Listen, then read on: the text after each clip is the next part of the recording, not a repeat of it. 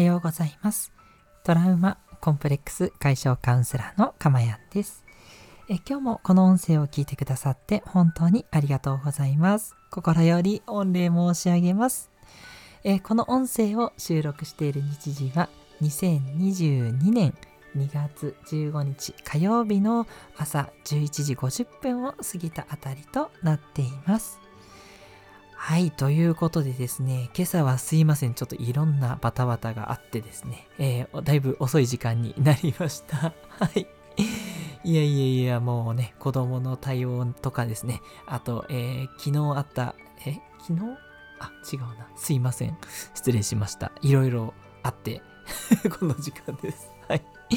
はい。ということでね、えー、ちょっとお昼にもう近い時間なんですけど、えー、変わらずゆったりとね、放送していこうと思いますのでね、まあ、偶然ね、チャンネルを合わせてくださった方もね、ぜひゆったりと聞いていただけたら嬉しいです。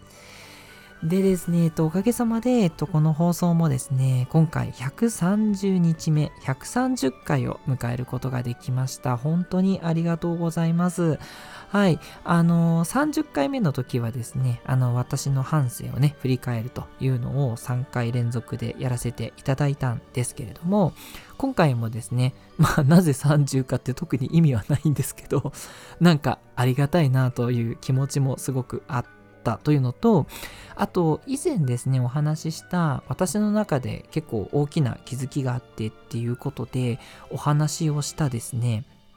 内容がいよいよまとまったので、今回はもう自分で神回って言っちゃうんですけど、はい、まあ、すいません。あくまでも私にとってのもう本当神メソッド、神回、神、神なんだろう、なんとか なんですけど 神って言えば言ってもじゃないですね。すいません。えっと、エゴをね、どう生かすかっていうこと、これについて、もうすごく大きな気づきをね、私ちょっと得ることができたんで、もうこれをぜひともシェアしたいというふうに思っています。あの、知ってる人は知ってるんですけど、やっぱね、悩んでる方ももしかしたらいるんじゃないかなと思って、それでちょっと今回ね、え大々的にちょっとお話をしていきたいと思ってます。で、何かっていうと、問題があってですね、問題というのが、エゴに生きるべきか、それとも他者に貢献すべきか。まあ、エゴって結局自分への貢献じゃないですか。まあ、自分のやりたいことをやる。その人のことよりも自分を優先するみたいなそういう意味合いがあると思うんですけど、でもエゴじゃなくてやっぱりその他者にいかにね、貢献して生きていくかっていうことが結果的には幸せになれることだということは間違いのない真理だと思うんですよ。思うんですけど、でもどうです？私それをやってもなんかね自分の中でしっくりこなくて結局エゴもやっぱり見え隠れする。要は自分が幸せになりたいみたいなのってやっぱりなくせないんですよね。うん。まあもちろん人に何か貢献するから相手からこうそのね、あの、お幸せをさらにいただけるっていう、だ順番はそれが正しいっていうのは間違いないんですけど、でも、エゴをなくせるかっていうとなくせないじゃないですか。ね、多分ね、エゴがなくせたらそれは神様仏様なわけなんですよ。そうはできなくって、じゃあ人間って結局エゴは残ってるけどそれどうしたらいいのっていうことの大きな気づきが得られてすっきりしたので、これをね、今日はもう本当にこれを聞いてくださってる方もね、絶対参考になると思うので、ぜひぜひ、えー、お聞きいただきたいなと思ってます。え、この音声ではですね、えーと、この音声を聞いている今の瞬間の幸せと、まあ今日は特に神回なんて打ってますけど、ここでお話しする内容がですね、えー、ぜひともあなたの未来に役立つんじゃないかなという未来の幸せをね、えー、手に入れるという一挙朗読のプログラムとなってますので、短い時間です。どうぞ最後までお付き合いください。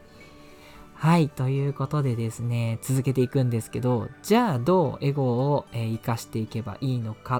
っていうことなんですが、その前に一つちょっと前提としてお話ししたいことがあります。それは、陰と陽の法則っていうことです。まあ、光あれば影がある。ね。まあ、鬼滅の刃で言えば、鬼がいれば鬼殺隊がいると。そんな感じですかね。はい。必ず相反する2つのものが存在するっていうのがこの世の原理って言ったところは特にスピリチュアルじゃなくてもなんとなく知ってることだとは思うんですね。だ全てあのそういう二極化に結局は落ち着くしそれぞれがこうなんとなくつながっているっていう感じなんですよね。はい。要は正反対の2つのものがあるよっていうことなんですけど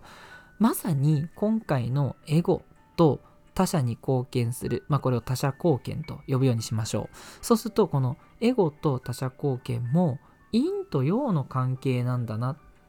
ていうことにね気がついたんですよ。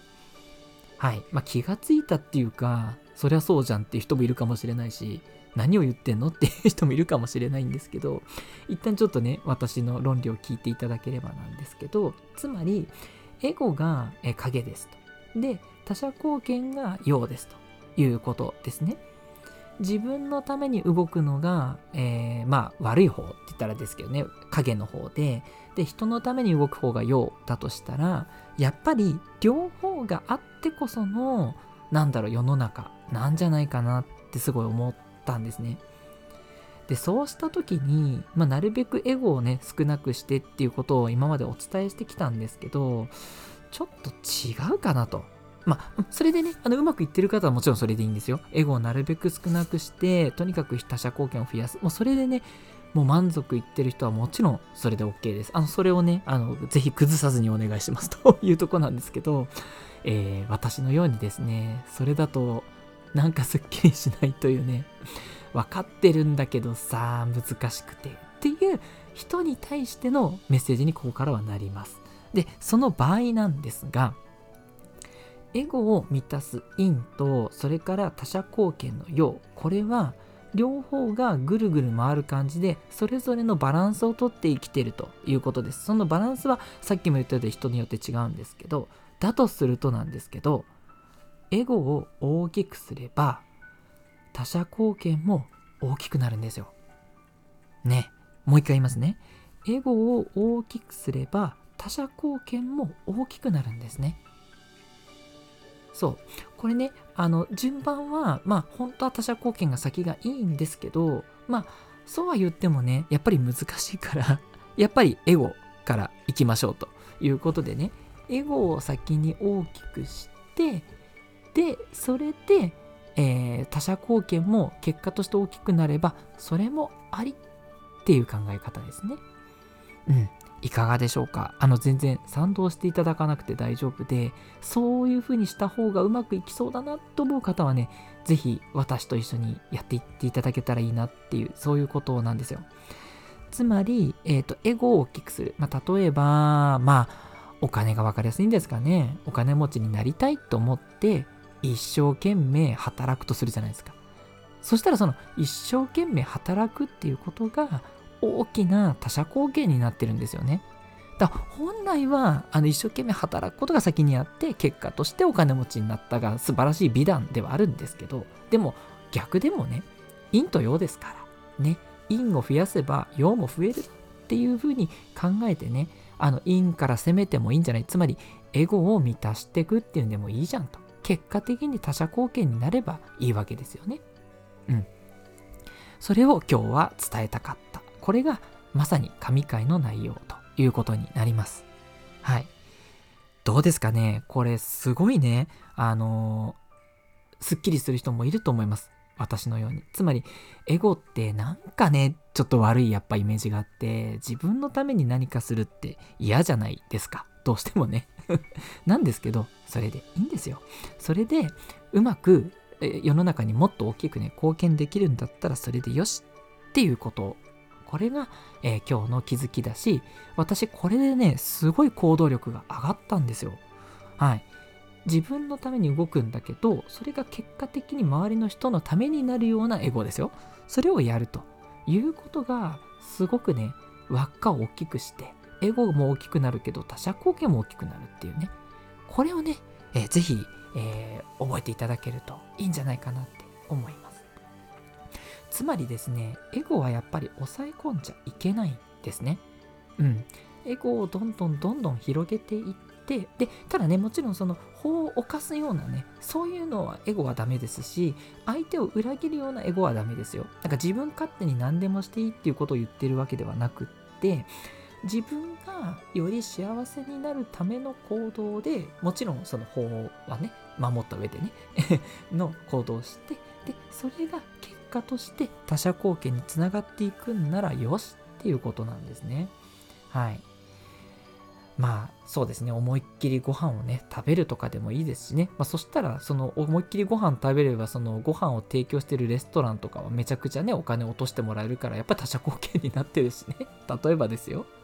そうそれでもいいし自分が幸せになりたいからめちゃくちゃゲームやりまくってね。でやりまくったそのゲームやりまくったその攻略法を例えばブログとかに書くとかすればそれが他者貢献になる可能性もあるじゃないですか。だそういうことを言ってます。そう。そうすればいいと思います。ただね、あの気をつけてくださいね。そのゲームをやり込むことで、その家族を置き去りにしたりとかね、おざなりにするっていうのはもちろんダメなんですけど、うん、一定のね、ちゃんと義務を果たした上で、その上で自分がやりたいことを思いっきりやるっていうね、その方が結果的に他者貢献になるっていうね、これはね、いろんな人が本当やりやすい方法だと思いますよ。だってエゴ全開にしていいって言ってるんですもん。ね。もうガンガンやりたいことやりましょうっていうことなのですごくいいです。はい。で、もっといいのがですね、大きくね、大きくあのなると、やっぱり理想になると思うんですよ。で、ここからちょっとね、自己啓発っぽくなっちゃうんですけど、理想のね、あの、エゴ、なんだろうな、まあ、例えば、世の中を大きく動かしたいとか、うん、なんか自分が超有名になりたいとか何でもいいんですけど自分のエゴを遠くに置いてそれがもうやりたいもうそれを叶えたいみたいにねすごい思いがね強くなるとその ところに向かう行動がすごい楽になるんですよ。そうなったらじゃあもう毎日ブログ書こうとか私のように毎日音声発信しようとかねねやっぱり有名になりたいとか思ったらじゃあなんかしないといけないじゃないですか。っていう行動が苦じゃなくなってくるんですよね。うん。っていうことでね、まあ、私はその大きな使命としては、こうね、あの、まあ、日本のね、あの、多くの方を、こうとにかく癒す、あの、カウンセリングで癒して、よりこう平和にね、向かっていきたいっていう大きな目標があるんですけど、その、まあやっぱりいわばエゴですよね。だって自分が癒したいって言ってるんですもんね。うん。だそれはエゴだと思うんですけど、でも、その大きな目標のために、この毎日ね、音声配信するのは全然苦じゃないわけで、だったらやってこうって感じなんですよね。うん。もちろん、あの、カウンセリングをしていくときは当然あの相手のために相手のためには100%なんですけどまあでもその遠い目標としてそれもあるけど自分のエゴもあったっていいよねっていうことなんですよねはい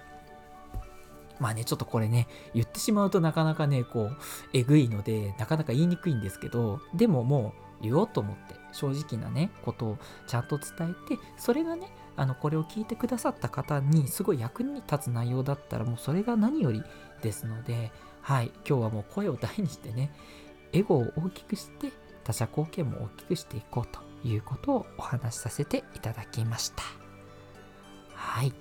ここでメッセージをいただいております。えっ、ー、と TAP さんタップさん。ですかね。ありがとうございます。えっ、ー、と、泣き笑いの絵文字とですね、こんにちはといただいております。ご挨拶いただいてありがとうございます。どうでしょう？タップさんに響く内容でしたでしょうか？もしくはね、いや、それはちょっとっていうことでね、いや、受け入れられなかったかもしれないんですけど、はい、あの、ぜひともですね、どっちだとしても参考になる、ならないね、いずれにしろ気づきになったと思いますので、ぜひぜひね、活かしていっていただけると嬉しいと思います。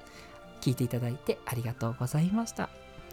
トラウマコンプレックス解消カウンセラーのかまやんでした。ではまたお会いしましょう。